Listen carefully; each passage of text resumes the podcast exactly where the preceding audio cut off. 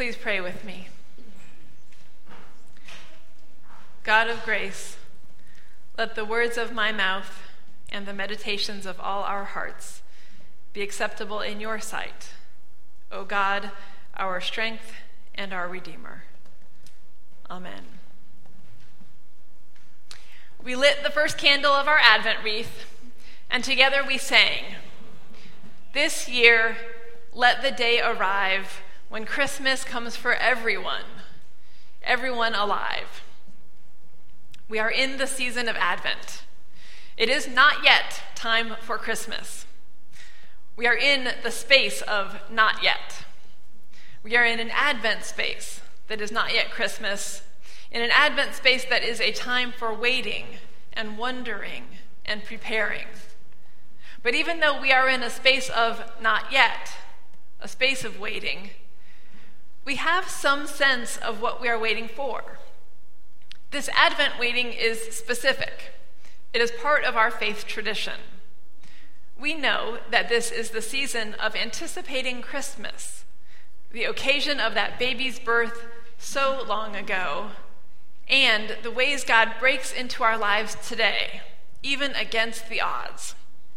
We hope there will be something fresh about how we experience Christmas this year but we also have been here before, most of us. There are things we do know about Christmas.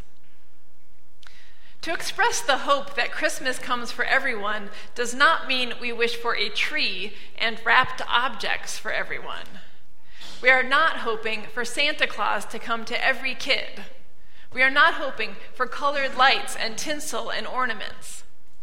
These things are not Christmas and they are most especially not the answer to our Advent longing. These things are not what we mean when we sing our hope that Christmas comes for everyone. When we sing our hope for Christmas to come to everyone, we mean our hope that God will arrive to touch everyone's life, because that is a part of what Christmas means. We mean our hope that God might be a bit tangible at times because that is a part of what Christmas means.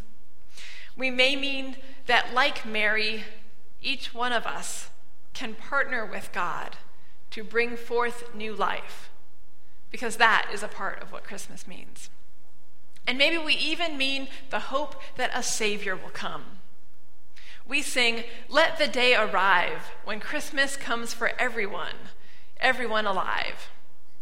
And our longing is that everyone might feel God's touch upon their lives, that everyone might sense God's presence a bit more tangibly, that everyone might have the opportunity to partner with God in bringing forth new life, and maybe even that a Savior will come to us. Let Christmas come for everyone. But what we know is that there are barriers that get in the way of such a Christmas coming for everyone. This year, I'm focusing my preaching this season on the readings from Isaiah, those prophecies. Most years, I focus on the gospel readings in the season of Advent, but these readings from the Hebrew scriptures, from the book of Isaiah, are some of the most beautiful and moving expressions of hope found in Scripture. Christians have come to see Isaiah's words as expressing a hope that is affirmed and fulfilled and continued through Jesus Christ. When we consider the season of Advent and our vision of what it means for Christmas to come for everyone, we find that Isaiah casts this vision beautifully. Come, let us go up to the mountain of the Lord, that God may teach us God's ways, that we may walk in God's paths. Let us seek God, this says. Let us seek out God's ways and God's paths for our learning and our living. And what do God's ways look like? They shall beat their swords into plowshares and their spears into pruning hooks.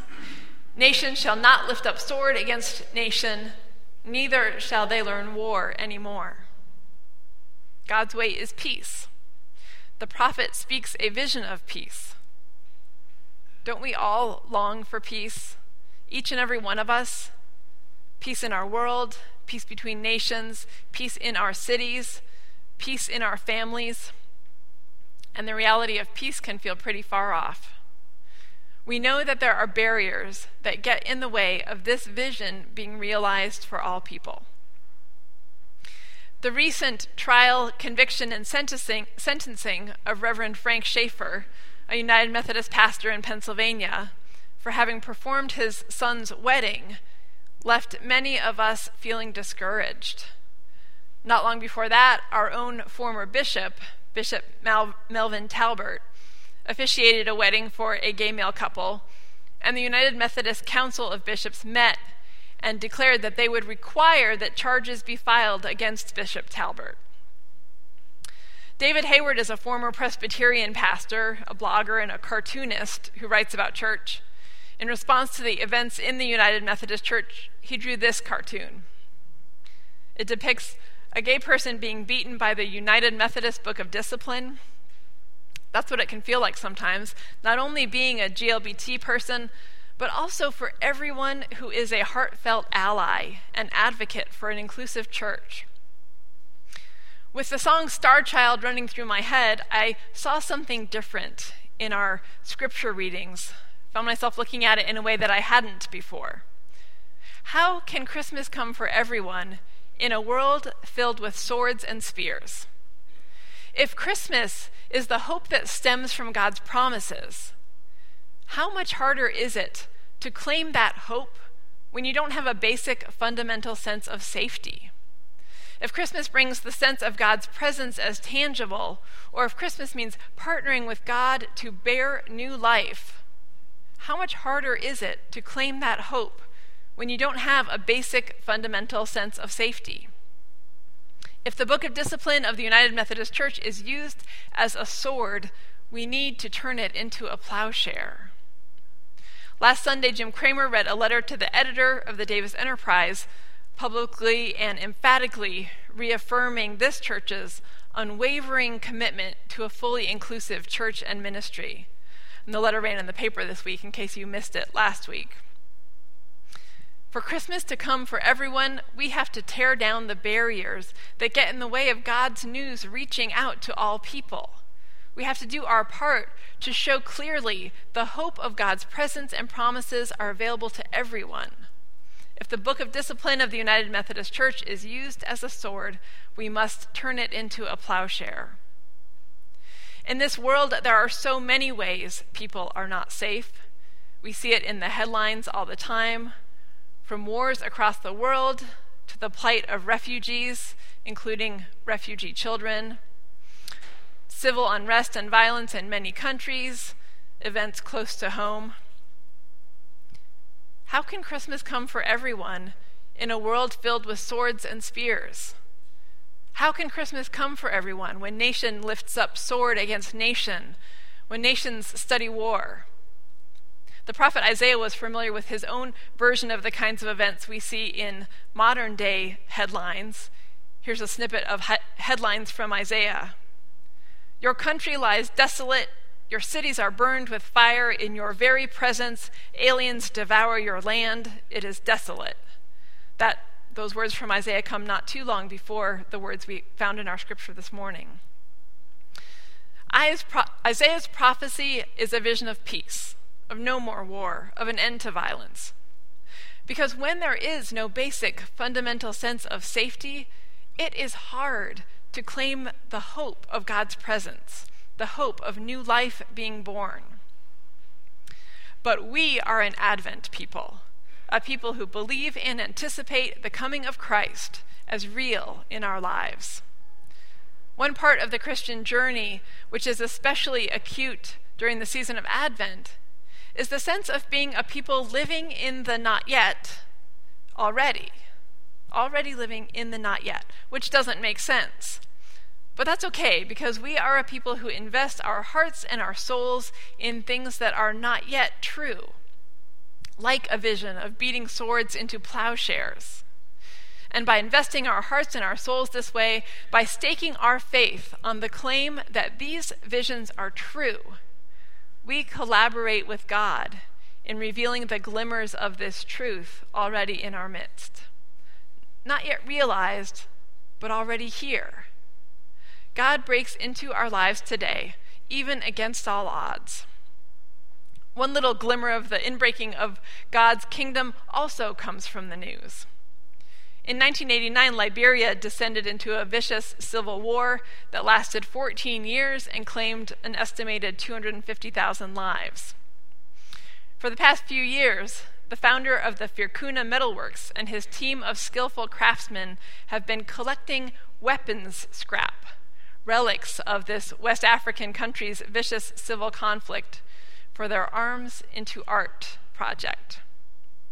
From their workshop near Monrovia, which is the capital of Liberia, these artisans expertly cut and melt and weld scrap metal to fashion them into intricate sculptures.